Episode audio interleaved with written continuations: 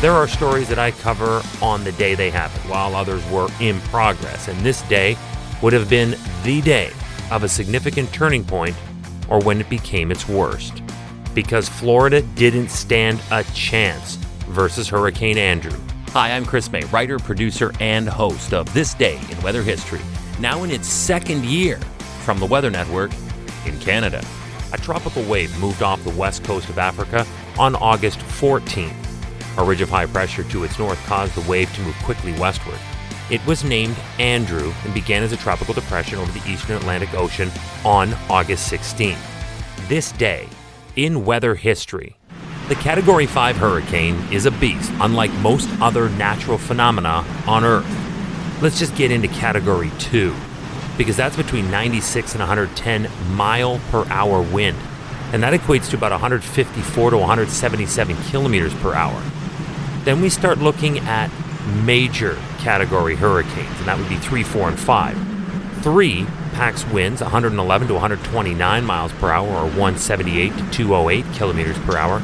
4 is 130 to 156 miles per hour or 209 to 251 kilometers per hour. And then there's category 5. It packs winds 157 miles per hour or greater. That equates to 252 kilometer per hour winds or higher. Welcome to year two of this podcast.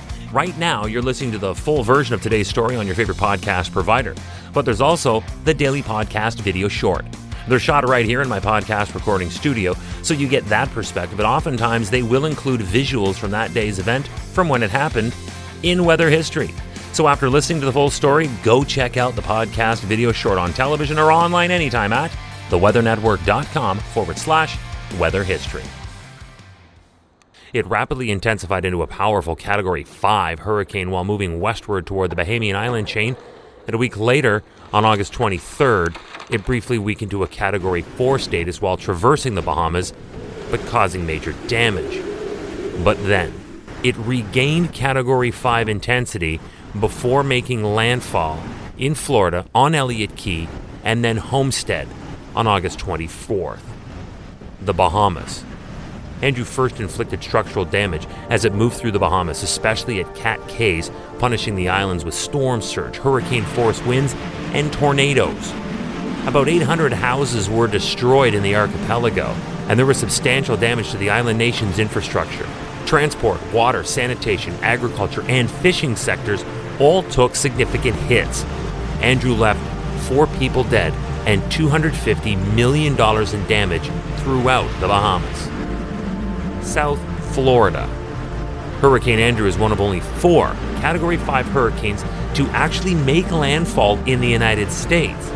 And alongside the 1935 Labor Day hurricane, Hurricane Camille in 1969, which we're going to talk about, and Hurricane Michael in 2018, this is the final four.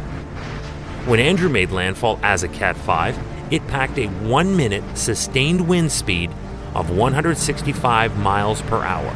That works out to about 266 kilometers per hour. We're talking about tornado strength winds now. While rolling over most of South Florida, Andrew raged with violent wind. A wind gust of 177 miles per hour, or 282 kilometers per hour, was observed at a house in Perrine. The cities of Florida City, Homestead, Cutler Ridge, and parts of Kendall received the brunt of this storm. As many as 1.4 million people lost power at the height of it. Some didn't even get their power restored for over a month. In the Everglades, 70,000 acres, or 280 square kilometers of trees, were down. Rainfall in Florida was substantial, peaking at just a hair under 14 inches, or 355 millimeters in western Dade County. In Florida, Andrew killed a total of 44 and left a record $25 billion in damage.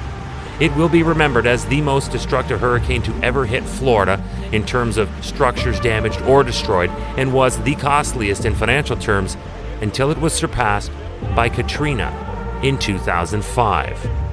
Ah, but Andrew wasn't over. This storm moved ashore near Morgan City, Louisiana as a low end Category 3, which is still considered a major storm.